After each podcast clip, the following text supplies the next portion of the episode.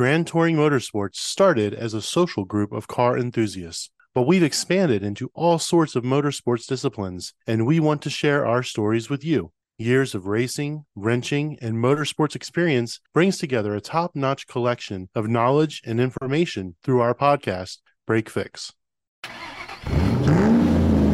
A little over fifty years ago, a few local car clubs joined together with the vision of building a better place to race in the Northeast. Since then, the Eastern Motorsports Racing Association, better known as EMRA, has grown to become one of the premier sanctioning bodies on the East Coast. EMRA's wheel-to-wheel racing series is designed to deliver close, competitive racing for cars of all makes and models, and their goal is to provide top competition without sacrificing any of the enjoyment.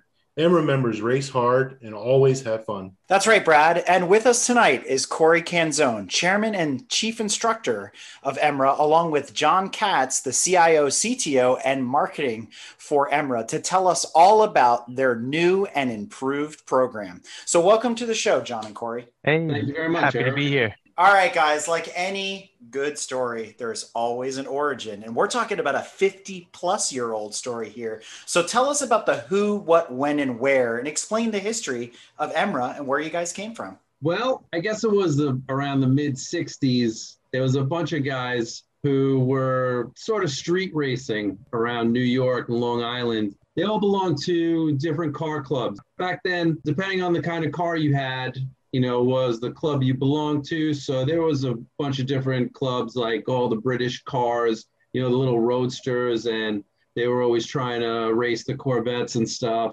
So the clubs, they would organize sort of street racing. They kept getting in trouble, and they decided, well, listen, why don't we uh, fight this out on the track? That's a good way um, to do it. Yeah, you know, the, the legal way.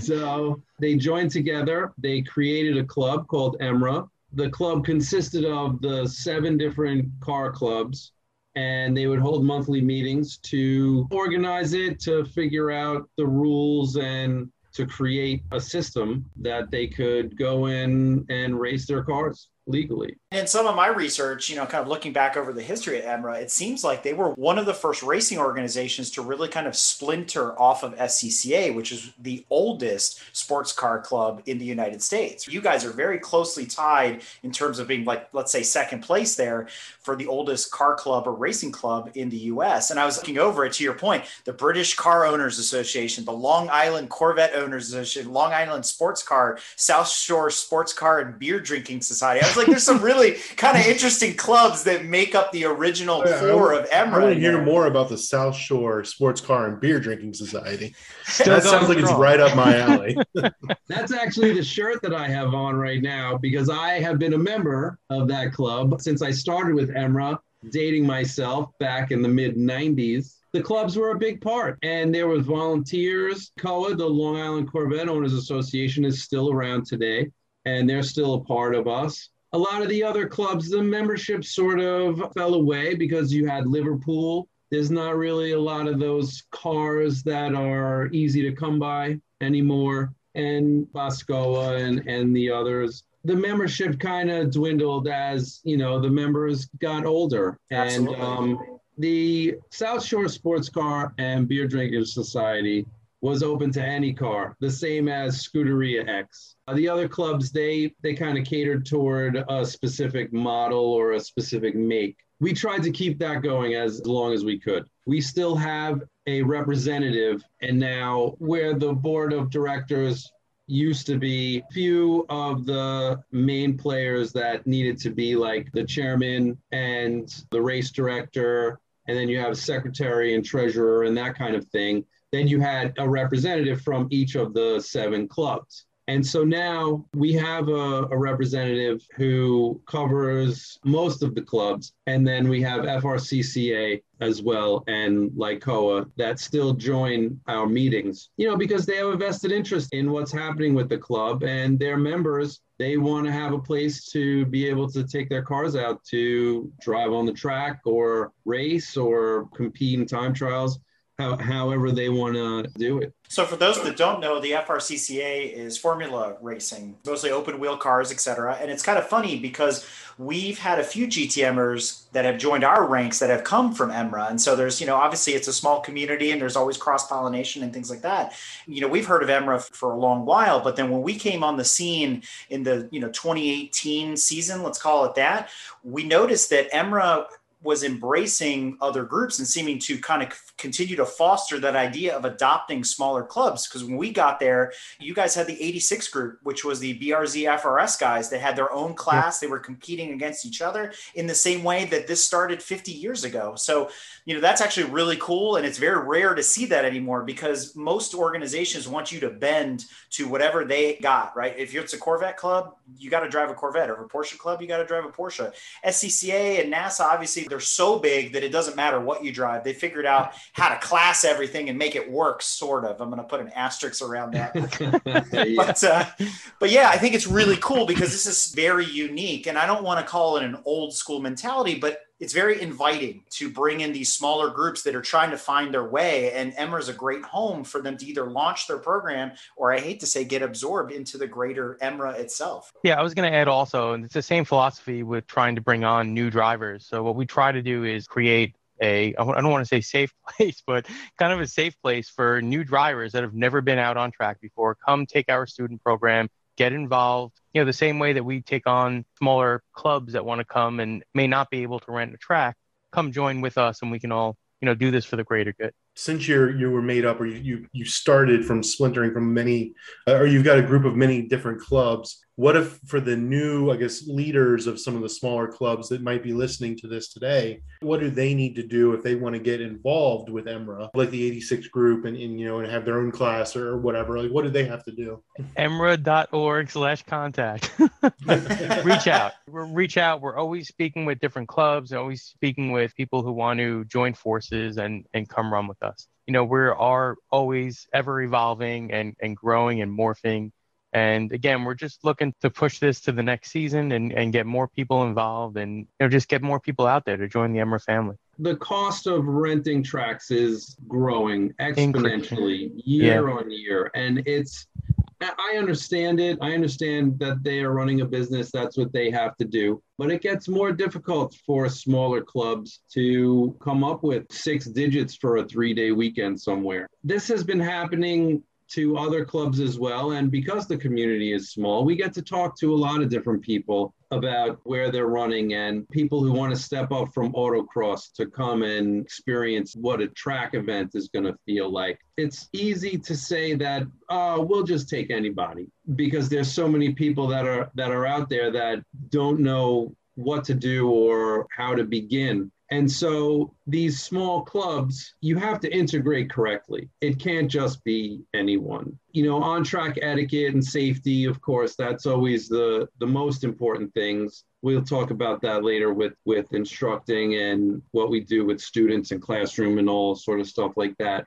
But the groups also have to fit. You can only run a certain number of cars on track at a certain time. What is your end goal? Are you looking to compete, or are you just looking to get some experience to start to see if that's something that you want to continue or, or aim towards? Speaking about E M R A, what are some of the key differentiators between you all and some of the other clubs that still exist today? The S C C As, the NASAs, the P C As. You know, as a as a participant or a driver or even a, a small club of, uh, I guess, leader, why would I want to choose E M R A? What's your elevator pitch? At the expense of sounding cheesy, we're we're a big family. We really are. You know, I we keep in touch with each other on track, off track, always looking to help each other. I had an aha moment. It was my second season out. So I started, I'm I'm relatively new in the in, in the motorsport industry, but I've been doing this about a little over three years now. The first day that I trailered my uh, car to Pocono by myself, no friends or anything, I get there, I go to unload, my car is stuck on the trailer. What am I going to do? I'm by myself. I don't have any tools. Like, my lip was hanging over the trailer. I couldn't get the thing off. I'm about to pack up and go home. Everybody was like, stop. People were running over with tools. I mean, we had five guys in a matter of ten minutes taking apart the trailer to get me off of the trailer to compete against them. Like, it's unbelievable. The, you know, that, that was my aha moment. Like, right there, I was like, wow, these people actually care. Like, coming from kid growing up drag racing, it's like everybody's like, hey, like, I'm hiding this from you because I need to be a tenth faster. It's like, no, here it's like, we, we want to help you get a tenth faster. Why don't you try this in the next corner? Yeah, it's a family atmosphere. It really is. I could say another differentiator, we, we don't make you run P D E for three, four years before getting into time trial. If your instructor says that you're capable at this point, put a transponder on the car and start running against the clock and, and start competing with other people in your skill range. Yeah, let's do it. Let, let's get you starting to compete. You know, we basically, we give drivers the opportunity to grow and really with their comfort level on the track, just start competing. Besides that, we're a not-for-profit. So at the end of the day, we're not looking to pad our pockets. We're looking to break even at the end of the season, just so we can push again for the next season and do it again. So we try to keep our pricing, you know, as, as a dead break even. Breaking even for us is a win. That's what we look to do.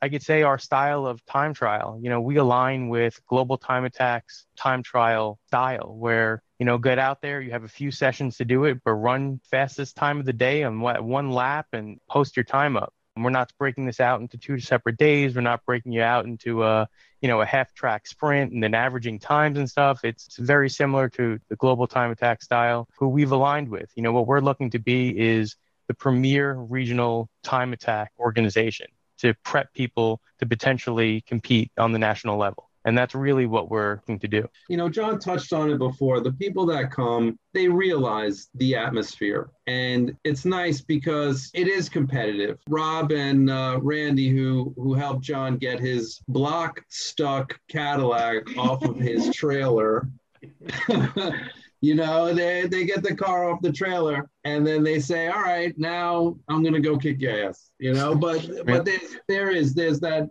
competitiveness is there, but at lunchtime, where everybody's flipping burgers. And I do, I think that's an important part of it because that's what really has kept me around and, and made me want to keep Emma around and to help out. I mean, we're all volunteers. We do it because we love it and we want other people to love it the way that we do. To John's point, I think it was a great segue talking about becoming the premier time trials organization.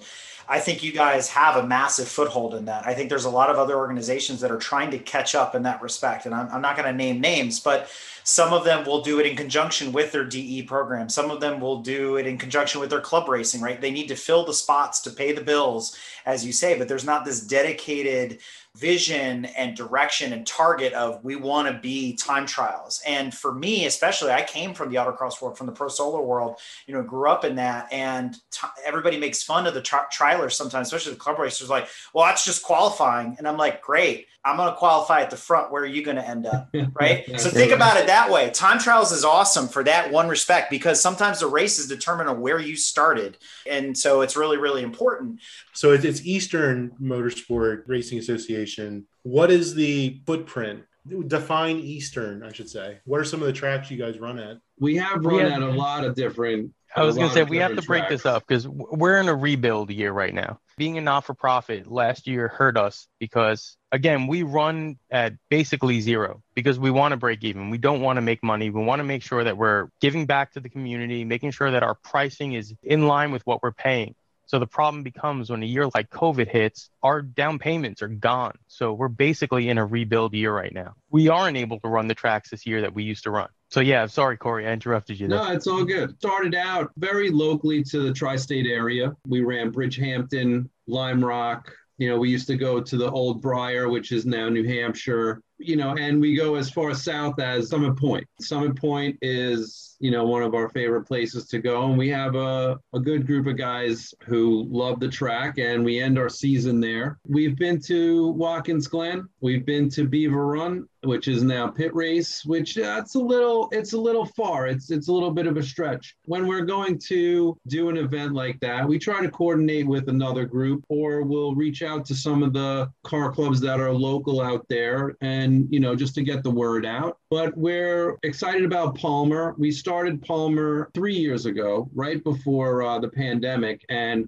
we had a great event there. We had great uh, weather and the turnout was nice. Then we had to cancel in twenty twenty. You know, going back this year was tough, but we had a we had an amazing event there. we had a lot of new drivers showing up from autocrossing routes. But that actually gets us into a conversation about E M R A and the services that it offers. So when we joined with E M R A and came out during the twenty eighteen season, it was still kind of this mixed bag of there was club racing, time trials, and D E all at the same time. So is that still the case, or has it now shifted in twenty twenty-one as you guys are rebuilding? It has shifted a little bit. Our focus was always on the time attack. We like to have the club racing. That is a session, and it's fun for everyone to watch. Our club racers are, are very dedicated. I, I am one of them. But the global time attack is where the community is moving towards. And we've been noticing that. I mean, back the way it used to be, what E M R A would do is we would have a weekend. It would be Saturday was time trials day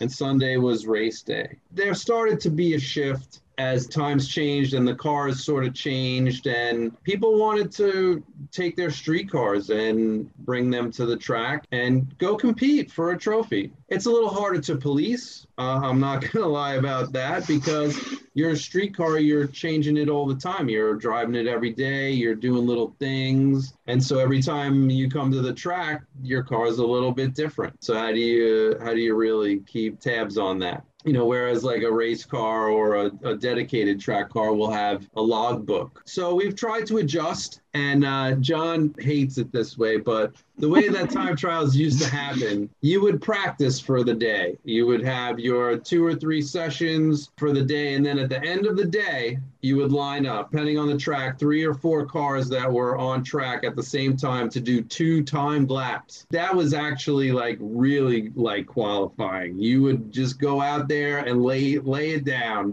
you know, for your two laps, all your practice for the day. You could have ran three seconds faster earlier in the morning, but it doesn't matter. It was before transponders, and transponders made it easy to track everything you were doing all day long. Mm-hmm. So we had volunteers with stopwatches, and so I, I thought it was fun, and, and I thought it really, like, it, it sort of defined the day. You know, you were aiming towards something. Which I don't like.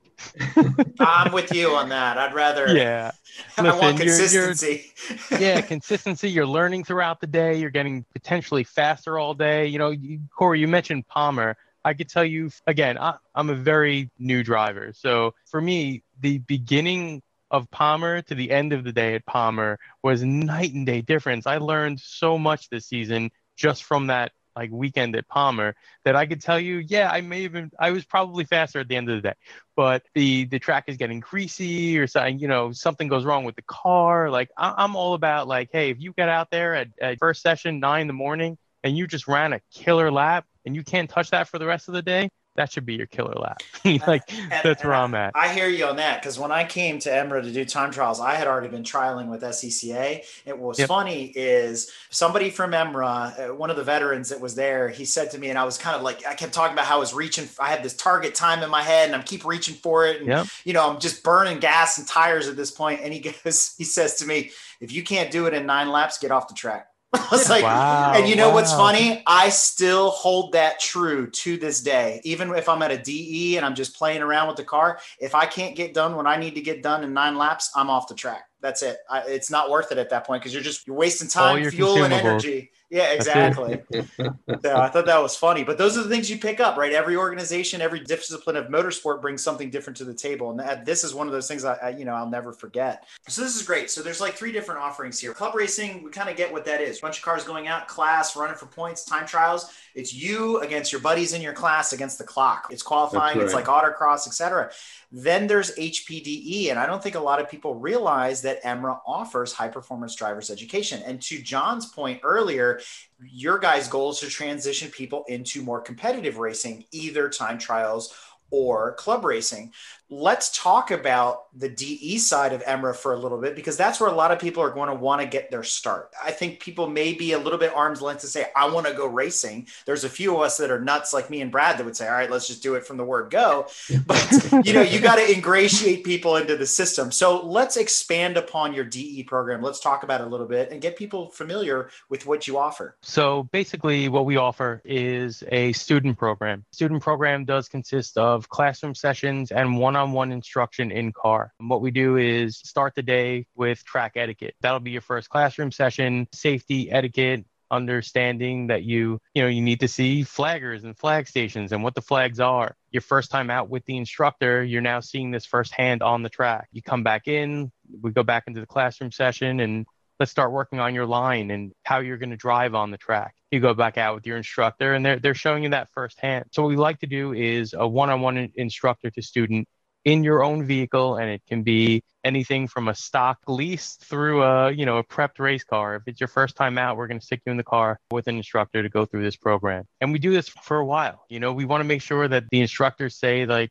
hey, you're okay for me not to be in the car now. You understand weight transfer and and and lines and, and etiquette, and you're looking at the flaggers and you know what the flags mean, and you're getting more comfortable on the track. They'll take a step back to say, okay, you know, maybe it's now time for, for your novice license. What that means is you can go out by yourself. We're going to watch you, obviously, but you can get out there in our student group without an instructor in the car. We'll eventually allow you to have a transponder in the car. And you can start looking at your times and saying, hey, you know, I'm beginning to get faster on the track. I'm beginning to understand how to drive. And that's what we try to do is, is mold you into a better driver to eventually start running real time attack or time trials. And if you want to get into racing, we can sponsor you in our race program as well. You talked about track etiquette, and that's kind of a loaded term, which I like it. It's a great term. But I think inside of that, especially at E M R A, the stress that I saw as a coach was on passing. Passing is the most important thing because of the way your guys' events are structured, especially when you move into competitive racing. So do you want to talk about that just a little bit more? You know, in our red student group, it's basically red is our novice and student group, point to pass in designated zones only. And obviously look out for a blue flag. You're holding up the crowd, you know, that that's etiquette as well. Yeah, what we do is in, in our driver's meeting and in the classroom sessions at, at each track, we say, hey, these are the designated zones that you're allowed to pass in. It has to be a point to pass. It's, it's when you move up into the white group, which is your intermediate, there's other passing zones on these tracks, but we want to make sure that people are following where they're supposed to be passing and point to pass when they're supposed to be pointing people past. If you're pointing somebody past, don't drag race them to the end of the, the straight. Let them pass. So these are the things that, that we need to police, and we do police because it's important, obviously, safety on the track and for all of us to learn. But eventually you move into open passing and passing with no point buys as well, correct? Correct. Yeah. Once you step past that intermediate group into the blue group, that's the advanced group. Yes, that's open passing. We recommend having some sort of safety in the car. We'd like to see more than just a three-point harness. And, you know, we'd like to see a, a harness bar, you know, at the very least with some sort of Hans device, because factory cars are getting really, really fast. And you're You're turning some real fast lap times. It can be dangerous. And so we want to keep it as safe as possible.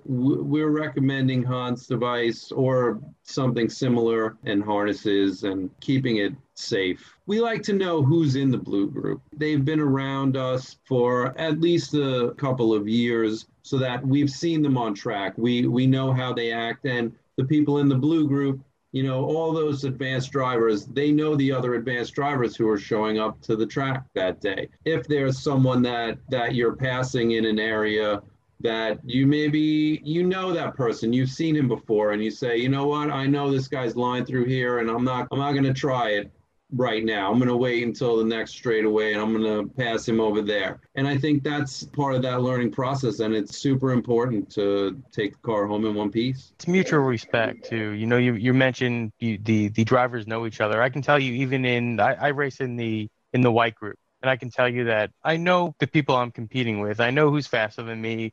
I know where they're going to overtake me in what corners. So it's mutual respect. You see someone coming up on you, you let them by. Again, especially in the time trial world, they're trying to lay down a fast lap. You don't want to get in their way. Same way, if I'm running a great lap, I don't want someone in my way. So when you see someone popping up behind you, you give them the point by. It's mutual respect. And you give it to them early. Absolutely. Yeah. Absolutely. You know, you stay on your line, you point them by, they go on the outside. I mean, if you lose a tenth on that, you're golden, you know, keep going. Exactly. I want to clarify something for those that are listening. John, the instructed group, the coached group, the D E group is red. Once correct. You transition out of red into white, now you're in a trials group. Is that correct? That is correct, yes. The red group is both student and novice. It's the same people that are sitting in the classroom sessions on their first, second, third day out there are going to be the people that are racing for their first season in the same group. So we keep the novice group together. If we notice somebody is getting more comfortable, we notice somebody is is really pulling times, you know, that they're they're getting better, they're learning, we may approach them and say, hey, it's time for you to bump into the white group. It's a little more aggressive in that white group. So maybe let's get an instructor to, to jump in your car for the first session and see if you're okay with that. If you're not comfortable moving, you can stay in the red group. You know, it's all about how comfortable you are and, and how safe you're being. And again, it, it's about respect on the track as well. So this means that your guys' progression model is a little bit different than the standard D E organization, because as you move from that introductory group into intermediate, as you guys call it, or white group, now you're racing. It's you against the clock, against the buddies in your class, right? As you said, you know who you're competing against, you know who's fast on track. So how does somebody then progress from there up into, let's say, blue group, the advanced group, or even become an instructor with an E M R A? What's that model look like? Because it is slightly different than the way everybody else handles it. It definitely still takes some time. We feel that the people who are coming to E M R A know that that we're a time trial group, that our focus is on competition. We like for the students to have at least two instructors ride with them. If the first instructor signs them off, then we say, okay, let's see how another instructor feels you are in the car, just to get a, you know, a different sample. When you get signed off to run solo, we want to see you have, you know, no incidents, no infractions for three events. Then you'll get that novice license. So after that year, we'll see how you feel, how comfortable you are, where you're at with your car. A lot of the thing that is difficult with the intermediate group is that you have guys who are fresh out of the red group, and then you have guys who are in there, or, you know, guys or girls who are in there who are ready to step up into the advanced group. It's a really big gap between the driver experience sometimes. You know, you could have a, a car in there that's a, a spec Miata, you know, and then you have a car in there that's a Z oh six Corvette that's hugely faster. And so that's the multi-class type of thing is what you really are learning in the lower classes. I'm going to jump in and also say that certain tracks, drivers may be in different groups as well. When I first started running in the white group, if we went to a track that I've never been at before, I'm not going to run in the white group my first session out. I'm going to run in the red group. I'm learning the track. I'm learning the corners. I don't need to hold anybody else up in, in the white group while I'm learning the track. By the same regard, I'm not going to be flying up on people in the red group because I know they're students. That makes absolute sense. Yeah. Yeah, and maybe you want to request, uh, you know, an instructor. Hey, you know, can you show me the line? We like that one-on-one, and we like for everybody to have an instructor. And then, you know, so after that first sessions, you, you come back to the classroom, you talk about what happened, you, you discuss it, and were there anything that you thought that was maybe alarming or you weren't comfortable with, or were there other things that you were surprised that you acclimated so quickly to, and what they what your experience was, because you know you you talk about it and you're excited about it, and that's all part of the learning process. People will stay in the white group. Some people will stay in that group indefinitely. They like it there. They don't want to do anything else to their car. They really They don't feel that they need that added safety because they're not trying to go much faster than they're already going. And we're, you know, we're okay with that. That makes the group sort of gel because there are veterans there that the new guys can talk to and say, you know, what are you, are you seeing anything from me? And and everybody's pretty open about that family type atmosphere. Everybody's open about, oh, well, this is what I'm seeing. You know, this is when I came up on you, or when you came up on me, and, you know, you're maybe breaking a little bit too early for this. I think you can go deeper. And so that sharing of information and that camaraderie, it, it really helped. To get back to your question, if you want to become an instructor with us, you'll need to be at least with us for a couple of years, and we need to to really know how you drive on track. We'll have instructors sit with you, and then we'll have you sit as the instructor with one of our instructors, and then play that back and forth. Our new classroom instructor, Bill O'Brien, he's super good. He's down from your guys' area, actually, Summit Point. He's a spec Miata driver, and he's huge PowerPoint with so many different points, and we go over so many different things. It's hard to really take everything from the classroom session in on one day. You know, I mean, they go over everything from the green flag to the moss line. It's like, it's so broad. You're like, holy crap, you know, this is too much information to take in. So we recommend what, what we think, what new drivers should do in sitting in on the classroom a second time. To me, more information is always better. It's a very difficult day when, when you're on that first day. You're learning so much and you're so amped and you don't know what to expect, that I feel like sitting in on that classroom session, the next time you come or the third time you come, you'll pick up even more information because you know what to expect. You're not thinking about what's going to happen with my car, when I get in my car, who's my instructor going to be, all of these different things. And you can really sort of focus on the information, and I think you get a lot more. And I think there's a couple really good points you made in that that we need to unpack and clarify for people that are listening to this and kind of comparing it to a standard D E type of organization or even a club racing organization.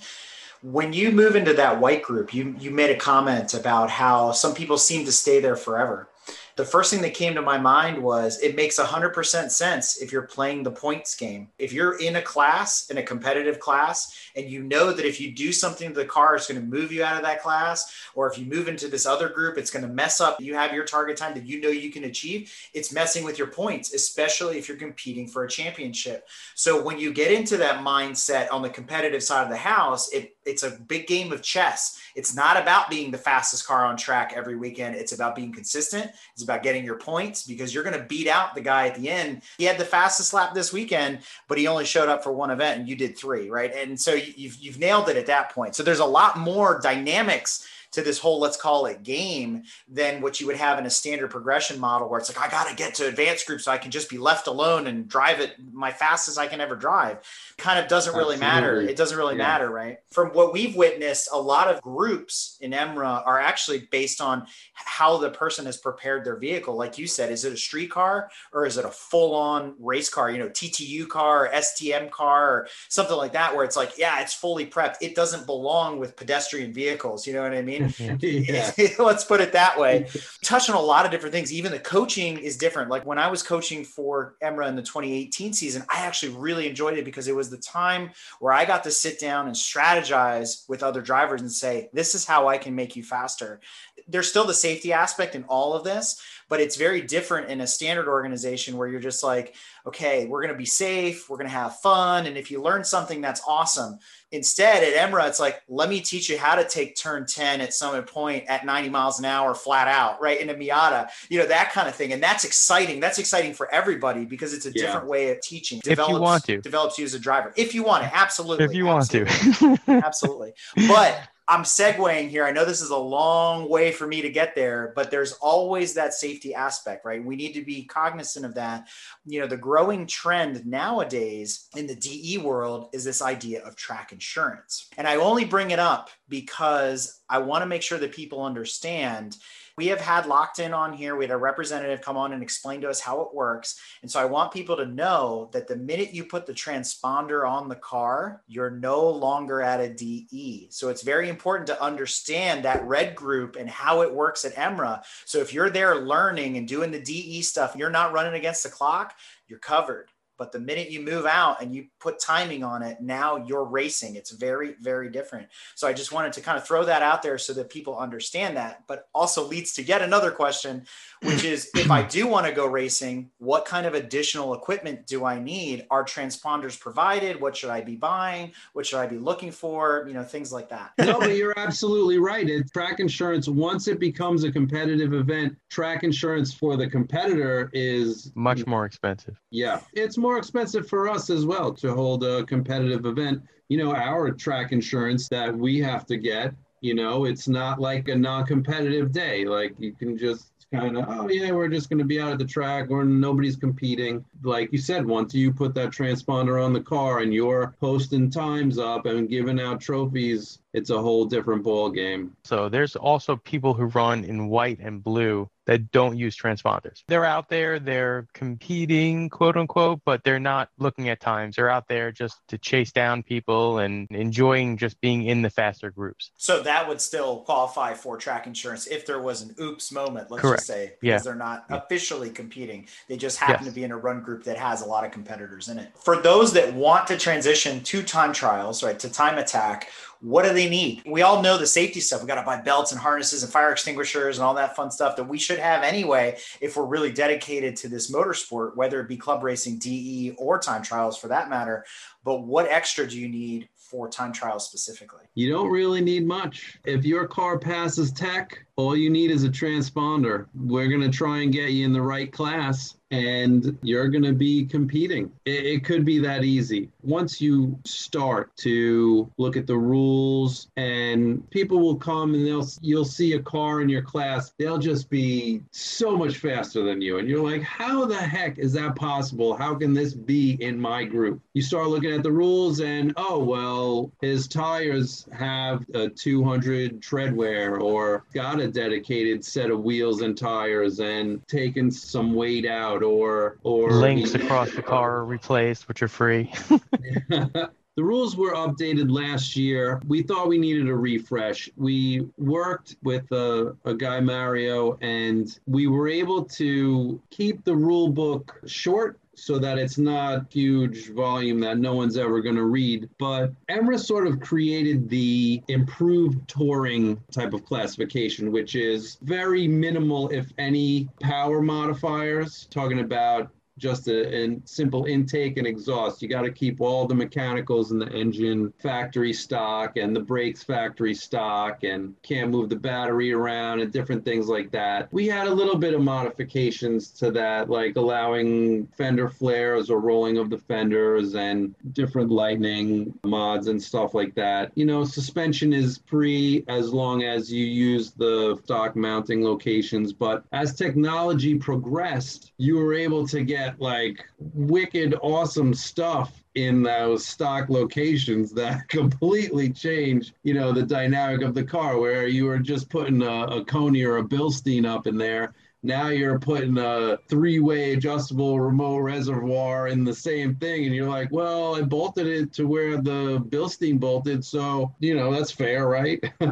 We've changed a lot, and we got the car classifications list, and it's ever growing. You know, there's always a new cars coming out, and you have to have like ten different classes just for Corvettes, let's say, because even this year you have the C seven, the Stingray, the Z oh six, and the C eight. What the hell? They're all in different classes. You know, they all have different abilities and different speeds. It's a difficult game. We have a good points system for it, and we're confident that this year it has worked pretty well, and the cars are becoming, you know, more fair. I think that based on some times, we may start to require safety, because we've seen a couple of bad incidents, not just within our own group, but within other groups with the community. There was a couple of bad crashes with NASA as well this year. Thankfully, everybody's okay, but it, it really begs the question, you know, how much safety, how fast are you going, and how much safety do you really need in the car? The cars are getting so fast now. So fast. Yeah, I, I always say, like, hey, a, a stock, you know, Civic Type R from the factory, change your brake fluid, you're out on track and you're going fast in that car. Yeah, I mean, your mom's Camry makes three hundred horsepower these days. So that's right. I mean, just put that in perspective. So going back to something you mentioned several times, Corey, you don't need much to do time trials, but you do need a transponder. What our guests and our audience can't see is I'm holding my MyLaps in my hand. Nice. A lot of people are probably thinking, oh man, this must be some big old box I got to mount in the trunk with antennas so I look like a cop car, or it's something from IMSA, or, you know, something like that. And in reality, this thing's about the size of an old flip phone, and you mount it pretty much anywhere in the car. It's, you know, remote charge, remote signal, all that kind of stuff. And you put this somewhere in the vehicle and it reports to the tower at the track and basically gives you guys position and time of every lap of where each car is. And so the investment in one of these, you know, depending on what you want to do, if you want to buy one, especially one of the old school ones, you know, go on eBay, the, the prices are really high for a hardwired one. Yeah. The new MyLaps, you know, they're pretty much, I'd hate to say the only game in town for this sort of thing, but it's what everybody uses for both motorcycles and cars. It's a subscription-based service. They almost throw this thing at your head, but you got to pay the license fee for every year. And they do some promotions and whatnot. Let's call it, I think the last time I renewed, it was like a hundred bucks for a year or something like that. But yeah. don't quote, don't quote me on it. Right. So it, it fluctuates from time to time. So you're in it for an extra, let's say a hundred bucks, two hundred at worst, to go racing, not doing anything else to your car. Like you're saying, outside of maybe some safety stuff, maybe you want to have a fire extinguisher with you, better tires, you know, brakes, stuff that you'd be spending money on at a D E anyway. Correct. So to be official, you need one of these little boxes, right? And that, to your point, is all you really need to go competitive time trialing at the end of the day. Yeah. Yeah. What's I nice mean... also is with registration, we also rent transponders as well if you don't own one. So we have a bunch of those that we pay the subscription on every year. And when you get to the track, we assign you a transponder with a mount, a couple zip ties right onto tow hook, your front bumper, wherever you want to drop that, and you can start timing your car. That's right. Now, I will say in-car is really up to you. These days, there's a lot of really cool options, and we talked about them on our drive-through episode a couple of times. You've got the new Garmin that just came out. You've yep. got the traditional, the AIM Solos. You've got guys yep. using their phones, using Harry's and Track Addict and things like that. So for in-car feedback, guys, just understand that the MyLaps is not designed to give you immediate feedback. It is designed to talk to the tower at the racetrack and give officials your time and position on track. So if you're looking for something in car, there's a lot of different options, and I can't suggest one versus the other because they all provide a different feedback and different training. Especially the new Garmin was developed to give immediate feedback and give training and things like that versus some of the older like legacy tools that are out there. So lots of other stuff, you know, once you don't have an instructor in the right seat with you anymore to try to help you become a faster driver and a better time trialer. Absolutely. To be clear, we couldn't accept times from your in-car device. Yeah, exactly. To, exactly. We need an you know we need an official time scorer, and that's what the transponder is. So that's for us. And you can watch it live. I mean, we have a few different streaming, you know, Race Hero and different things where you'll be able to see your times as they come through. You know, once you pull back into the pits, it'll have your session. It's instant. Which is also hilarious when you have friends and family at home, especially your wife texting you going, well, that session sucked for you, didn't it? yeah, yeah. Race Hero is yes. awesome for that, you know, that that positive feedback. Yeah. But hopefully your wife's at the track having a picnic though while you're out. Sometimes yes, but otherwise she's on she's on Race Hero watching from home. But still, it's, it's kind of cool to have that ability, right? For so your friends Absolutely. Can tune in and see what you're doing. It wasn't that long ago where it was with stopwatches and exactly. and writing stuff down. And we had a bunch of volunteers, Marty Barnett and Callie and Ginny and Caroline, and they, they would have their stopwatches, and you'd be waiting, standing waiting for them to come out with the sheet to see where you were. And it's so crazy how much it's changed in, in such a short amount of time. Technology has been a good thing for time trials, that's for sure. I can't say oh, that for really. a lot of other things, but in this case, it has really, really helped. But I think Absolutely. there's one one final question Brad has about kind of the structure of E M R A and how you run your weekend and, and how things work. And I think it's a little bit more in line with coaching before we transition to our next segment. So Brad. First of all, with the coaching, so you mentioned before that you want to coach with E M R A. You need to be with E M R A for a while. So is that to say that you don't accept certifications from reputable uh, other groups like S C C A or NASA or P C A or B M W or even Motorsports Safety Foundation? Do you take those credentials and, and give them any way when you're trying to decide if you're going to allow somebody to coach with you? Yeah, is there any reciprocity there? I think is what Brad's getting at.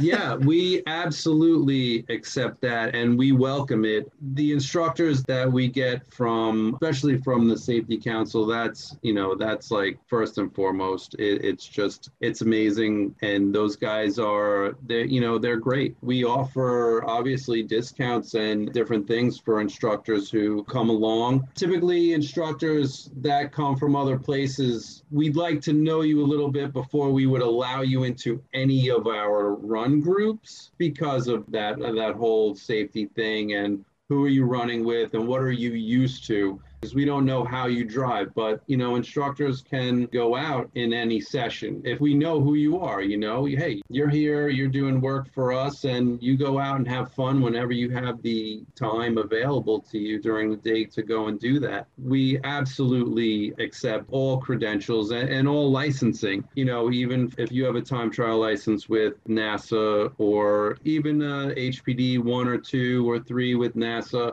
you know, we'll try to put you in the group that we'll, we feel that you're most comfortable with. And if we say, hey, listen, we, we don't really know you, you don't really have a lot going on, but, you know, we can see, you know, another thing for technology is we can see where you registered and, and who you ran with and when the last time that you ran an event was. So it's like, well, okay, so we'll, we'll put you in the red group for now.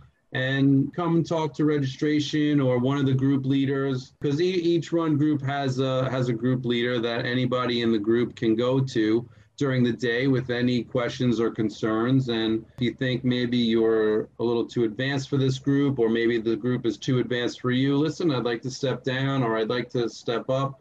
What do you think about that? And this happened just at New Jersey. We had a, a gentleman come to run with us and we didn't know his credentials and we had him in the red group and one of our other drivers knew him, said, oh, I, you know, I know this guy. We've run together and we've different events and stuff. And I think that he's ready for the white group. So we moved him up. And after that first session, it was like, okay, the corner workers didn't tell us, you know, hey, that car number, whatever, was doing some crazy stuff. We asked him if he felt comfortable and, and he was. And so that was, that was where he stayed. So most of the basic points are there with all the instructors. We would accept them signing off on people as well, but then again, we would have one of our regular instructors also go to sit in the car with someone before we would let them go solo, and just to make sure that they're on par with our sort of way of doing things. So I want to pull a couple threads there for instructors and coaches that may be listening to this episode. It's something you hit on and something I, I know I've experienced working with E M R A in the past.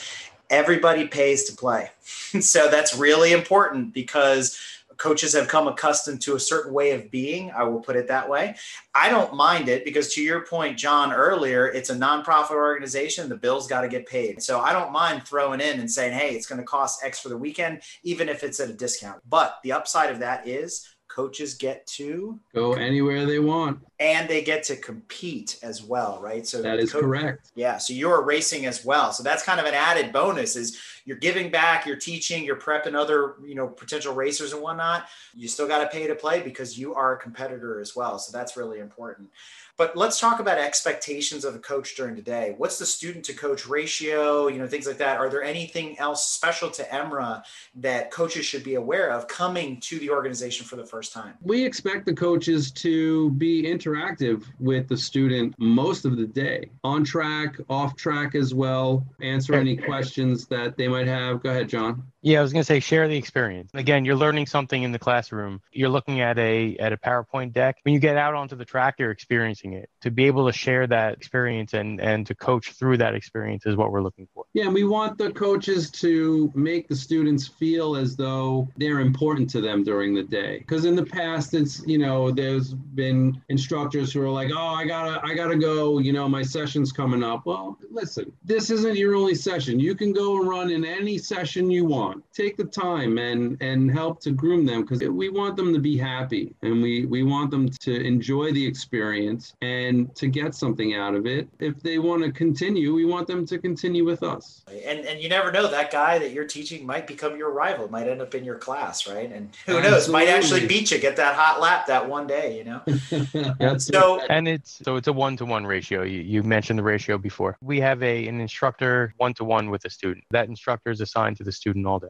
Yeah, we'll go through the registrations and we'll sort of see what the vehicle is that they're bringing and what their ex- prior experience was, if any, and then we'll assign them, and the instructor will have an interaction with them even before the event, just to kind of say hello, familiarize themselves, and you know, tell them what to look for when they get there. Like I had said before, it's a it's a lot. In one morning, you're like nervous and you got all this tension and I'm going here, I gotta register, I gotta get my car teched, I gotta meet my instructor, and then I gotta go to the classroom, and it's like, it's just, you know, information yeah. overload. And so we want to try and make that experience as easy as possible. So one last thing about this experience, are there student evals and are there instructor evals, you know, vice versa, where people are grading each other? And if so, how does that work? Absolutely. John, you want to touch on that? You know the system better than I, but okay. yeah, um, yeah, go yeah. for it. yeah. It's an automated system where the emails will be sent to both the instructor and the, the student for the day, as well as there is a sign-off sheet for the student that the instructor and the student both will fill out together before they hand it in at the end of the day. Emails go out. They're basically surveys. They go out after the event, but the sheet gets filled out the day of the event. It's anonymous. It's only anonymous because we don't share that information with the instructor or the student. It's really for us. And maybe if there are concerns and things, we'll discuss it with the instructor and the student the next time that they show up. Because we don't want people to hold back if something happened that you didn't like. By the same token, you want people to also say what they enjoyed. You know, it, you want to have that positive feeling, that positive vibe that, hey, you know, this was great. I had so much freaking fun. Instructor was great, and I'm coming back. A couple of our instructors are super awesome, and we always get great evals from them. You know, they have great feedback, and, you know, what can you say? You just say, hey, instructor of the weekend, you know, Randy. you know? I think we've done a really good job of covering, to your point, the vibe, the feel, the, the way E M R A is and the, how you guys operate. So I think it's time we transition a little bit. And, you know, we've got guys now listening to this going, you know what, I, I want to give E M R A a go. So now we need to get down to the nitty gritty. And so I'm going to turn to Brad for some follow-on questions. Yeah, so I'm new to E M R A. I, I've never run with you guys before. I mean, I have. I'm just pretending. he, he's role-playing now. Yeah. yeah. Where do I find an E M R A event? How do I register? Where do I register? Yeah, so you can find us on any of the social media channels, uh, at E M R A Racing on Instagram, slash E M R A Racing on Facebook, E M R A Racing dot org on the World Wide Web. But if you go to E M R A Racing dot org slash events, we will show the events for the season. Included in your, your registration now is photography. So you'll see all the past events on the site as well. But yeah, you can find us, you know, that way. Do you register through E M R A's website, or do you use something like M S R or club registration? Yeah, so we're we're using uh, M S R, Motorsports Reg, for those that aren't familiar, right? Yeah, and the link the link for all the events, you know, on the web page, it will link directly to M S Reg. Most of us have a an M S Reg account at this point, and you just type in E M R A, all the events that are available to register for will show up. Okay. And then, so what's the average cost for a weekend at, a, at an E M R A event? So it depends on the track. Obviously, we mentioned right. before, prices are going up. There are more expensive tracks and less expensive tracks. What we try to do is estimate the potential turnout based on previous years, divide that by what it costs us, and that's what it's going to cost for the day or the weekend. Typical event's going to cost you between two hundred seventy-five dollars to three hundred twenty-five dollars for the day. Try to reduce that if you come for the weekend. So anywhere between, let's call it six hundred fifty dollars, seven hundred dollars for the weekend. Certain tracks are cheaper than that, but we're able to bring the cost down. On top of that, again, if you want to uh, rent a transponder, I believe it's forty dollars for the day, sixty dollars for the weekend. You mentioned that, you know, you're concentrated in the tri-state area, you know, I guess up there near near Lime Rock and, and you know, the, those type of tracks up there. What would you consider your home track or your home base? Yeah, where you have the most events per year, I guess. Bridgehampton. No, no. Um, oh, I miss so Bridgehampton. I think at this point, it would have to be either Lime Rock or New Jersey Motorsports. I think at this point, our premier event of the season has become New Jersey Motorsports. And we do something unique there, which is lightning one day, thunderbolt the next day. So we're able to split that up. We now do go-karting on Saturday night, try to uh, break things up, get everybody in a in a spec cart, you know? Get everybody out there together. Don't walk over to the go-karts with a beer in your hand, though. Whatever you do, no oh beer in your hand. God. Everybody comes walking over with a beer, and they're like, you can't go, you can't go, you can't go. We're like, what? Yeah, so that weekend is, it really is a, a great event. You know, I, I wish I had it on video, but...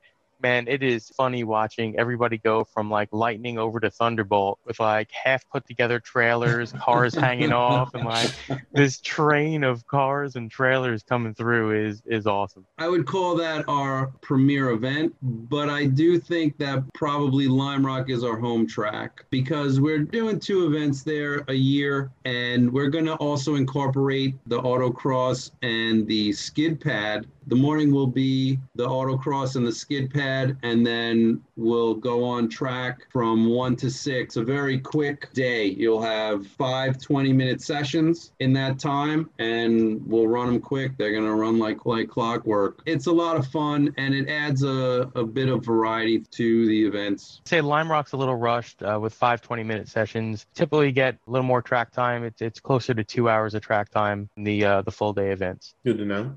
I've looked at your schedule. I've picked N J M P because I like Thunderbolt, so I'm picking that Sunday. I'll probably come out Saturday for go-karting. What do I need to do now? Do I just show up and I can drive? Do, I mean, do you guys do tech? Not everybody does tech, but if you're a racing organization, I'm assuming that you guys do. And what's involved with tech? What do the drivers need to know? So every okay. car gets tech that goes out on track. I could speak for at least the personal safety, long sleeve shirt, closed toe shoes, long pants. Corey, you did tech, man. You should take over on, the, on this one. It's a pretty rigorous test because the car is going to be out there doing things it's not normally doing, you know, every day. You have a race car or a, a dedicated track car that we issue a logbook, and we'll do a season tech on that, which is once a year, and then you just kind of come over with your helmet and your logbook and you say, hey, I'm here, I'm checking in, and get you a sticker and, and you'll be good to go. But for the other cars, you know, when you show up, you'll go to registration and you'll be contacted prior to showing up by the registrar if there's any questions from him, or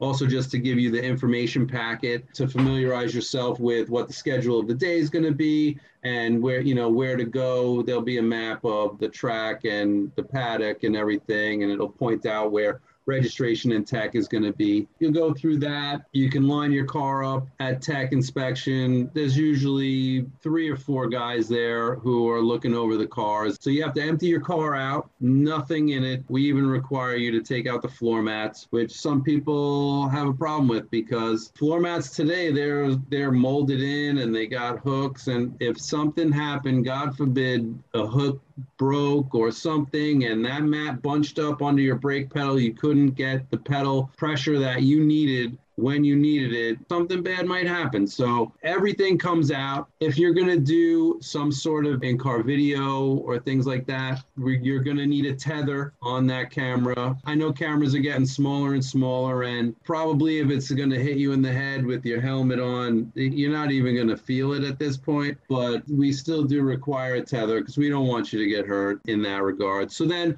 we'll check the battery. You want to look for any sort of open wires. We need the positive side covered, that it's securely mounted. And this is just for D E sort of stuff. Then we'll check, you know, that the wheels are tight. We'll look for any play or listen for any sort of loose fittings or bushings in the suspension as much as you can, you know, just in a static state. Look for anything else that's loose or maybe seems like it's not installed correctly. And then all the glass. We need both the front windows down, and if there's a glass sunroof in the car, you'll need to have some tape on that. And that's really just to kind of keep the glass together in case something happens, it gets hit with something, or if it breaks. Since it's tempered, there's a plastic film in between the sort of glass layers anyway, so it's really going to stay there, but we'd rather have it keep in one shattered piece instead of all over the track. Then they got to come clean it up, and then twenty minutes goes by, and sessions go, and you know, you drop an oil, and you know, we look for leaks and oil and, and things like that. And then also we need your uh, class designation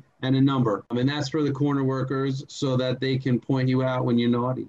But you don't you don't require someone to have their vehicle checked by like a mechanic or something before coming. We offer a, a sheet for you to have that completed. We are still going to go over the car. Of course. We won't go over it quite as rigorously because, okay, we're going to trust that this mechanic, you know, had looked at it, but we're still going to check the battery. We're still going to make sure everything's out. And also, don't forget your helmet or any other safety items, because we have to check for dates and all of that. And tracks are starting to require their own sort of safety items as far as helmets go. Open face helmets are no longer allowed at New Jersey Motorsports Park. Recommend that everybody get a full face helmet. Even last year, there was uh, some delay with the twenty twenty helmets. And so there was a ton of confusion about who's accepting what helmets, you know, because you have to replace it every ten years. They recommend that you replace it more often than that, but that's the requirement. So the S A twenty ten was not supposed to be good for this year, but because of delays in production and raw materials, they were saying, oh, we're going to allow it now. So the tracks were flip-flopping and other groups were flip-flopping. So it, it was a really tricky year for that. After this year, the twenty fifteen is going to be your oldest rated helmet that you'll be able to use. You know, you touched on something going through that tech explanation about numbers and classing. We all have our favorite numbers, and that's fine. But classing, you did talk about it. You kind of alluded to it earlier. So let's just touch for a moment on how classing works at E M R A. So we've rewritten our rule book, as Corey mentioned, for this season. So what we do now is we start a base class by power to weight ratio. So if you're running in a time trial group and you're car comes out of the factory and it's one hundred horsepower and weighs a thousand pounds, you're set in a base class. On top of that, you have exception points. I always like to use that Honda Civic Type R. You know, that Honda Civic Type R is sitting next to another Honda Civic Type R that has forty treadwear tires on it. It's going to be a couple seconds faster. It's hard to put those two cars in the same class. So that's where exception points come in. So what we do is we have your base class with exception points. You know, Corey mentioned before, you know, suspension is free as long as it bolts to the same, you know, mounting points, and sway bars are free. Certain things like power upgrades and big aero will allow exception points, which may bump you into,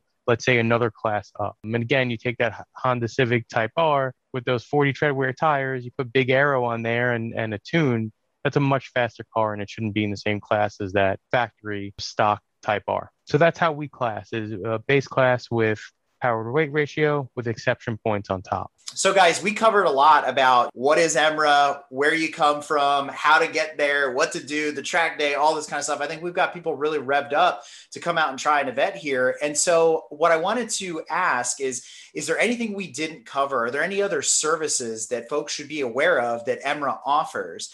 One of them I, I know about, and I'm kind of wondering if it still exists, is the annual endurance race. Is that still something that E M R A puts on? And what other things like that would folks maybe not know about for tuning in for the first time? I'm going to jump in and say we haven't talked about award ceremonies. Um, oh, okay. A- after every event, not the weekend, literally every day, we do have an award ceremony. We do present awards to the race and, and the class winners of the day. At the end of the season, we do an awards dinner. We've been teaming up with F R C C A for that. And again, we're presenting the championship from that season, basically the point winners in, in each class and race for the season. But I'll let Corey take over for the rest. We do not run the endurance races anymore. It was taking up a lot of time that we no longer had available to us on the track days, unfortunately. We ran fifty years of the four hour night race, which was honestly my favorite race of the year. It was like the last hurrah of the season, you know. You would take whatever you had left and just put it out there on the track and, and see how far you could make it. I really enjoyed the event, and if we have the interest, I would most certainly look at running the endurance races again. If we had the interest, we, we would definitely consider doing that again. I, I would like to approach Summit Point with doing that again, but you know, like I said, we, we need the interest. And, you know, with A E R and the different clubs that have sort of focused on that type of racing, we're moving sort of away from that, whereas those groups are focusing on that kind of racing.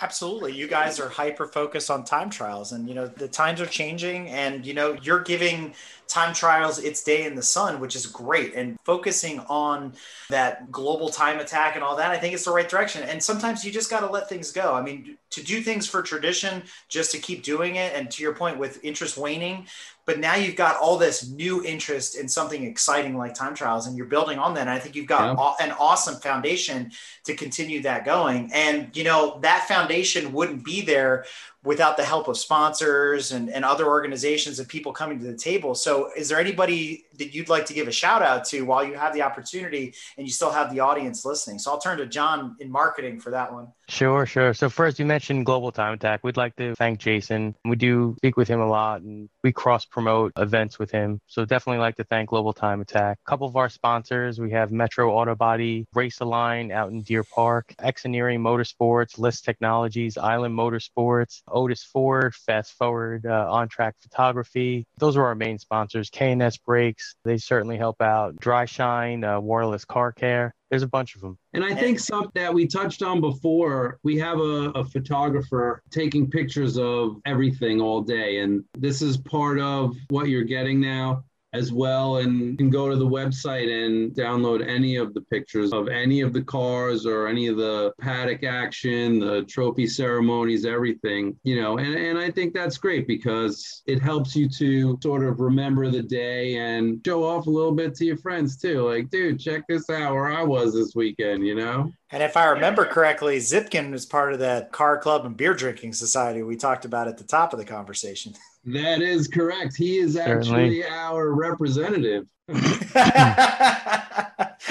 Different nice. beer at every meeting, right? Love it. I just want to add to what Corey was saying. We actually have on the site now a uh, photo request form as well. Any event that you you know you want photos from, fill that form out, and we'll go ahead and send you all the photos that we have of your vehicle. Yeah, I mean, we're taking drone footage, and and I mean, there's all sorts of video and and everything, and it's all available. Well, folks, if you'd never heard of Emeren before, I don't know how, because they have been doing grassroots motorsports racing since nineteen sixty-nine. Can you believe that? Celebrating over fifty years of endurance, club racing, time trials, and D E. So if you haven't checked out Emeren yet, you should. Emeren racing dot org for more details. The Eastern Motorsports Racing Association, Emeren racing dot org. Follow them on Facebook and on Instagram at Emeren Racing, and use the online contact us form on the website to get a hold of John and Corey directly if you want more information or more details that were not expressed in this particular episode. So with that, guys, I cannot thank you enough for coming on here and sharing the Emeren story, telling people what it's all about, getting people excited again about time trials, you know, another flavor, another discipline of motorsport that maybe somebody's just hearing about for the first time. I didn't know I could do that. Didn't know I could compete against the clock, against somebody else in my class, you know, all these kinds of fun things that we've come accustomed to in the time trials world. So I thank you both for coming on and, and, and sharing your story. Can't thank you enough for having us on and allowing us to share, you know, the story. Uh, amazing to be here, and we appreciate the opportunity.